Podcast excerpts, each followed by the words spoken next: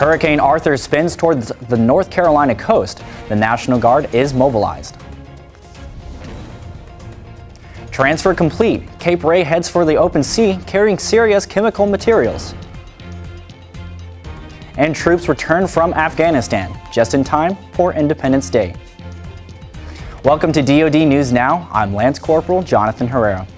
Hurricane Arthur is growing stronger and more dangerous as it heads for the North Carolina coast.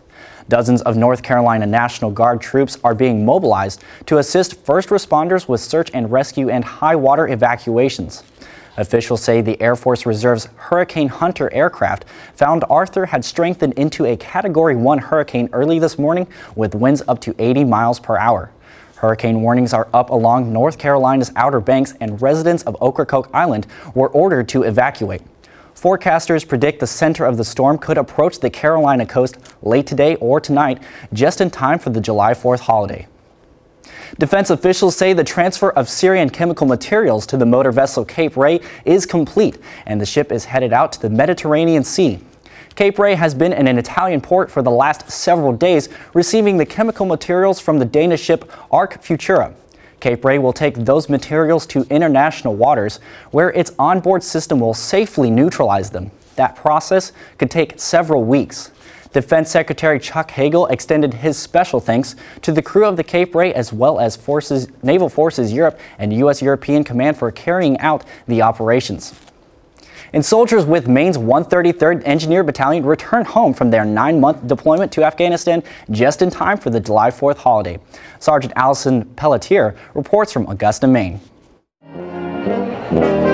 Friends, family, and fanfare at the Augusta Maine Armory can only mean one thing. The soldiers of the 133rd Engineering Battalion are back home from their nine month deployment to Afghanistan. They've been back in Maine for only a couple hours, but Specialist David Ettinger's family already has plans for him. Having a soda and playing Xbox with him is most likely it. Spending time going to the beach, huh, Bobo? Giving him a hug and a big smooch that he doesn't want. but there's one last bit of business before they can enjoy him being back a final formation before being dismissed for a long awaited welcome home.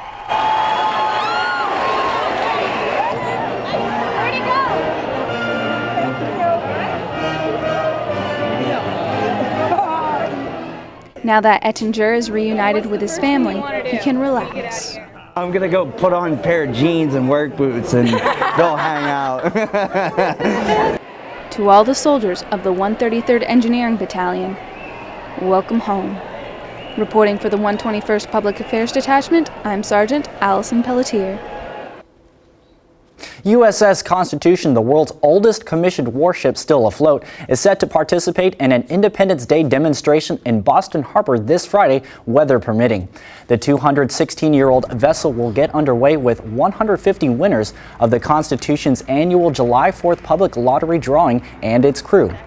This will be the ship's second of five scheduled underway demonstrations for 2014 and the final Independence Day demonstration until 2018.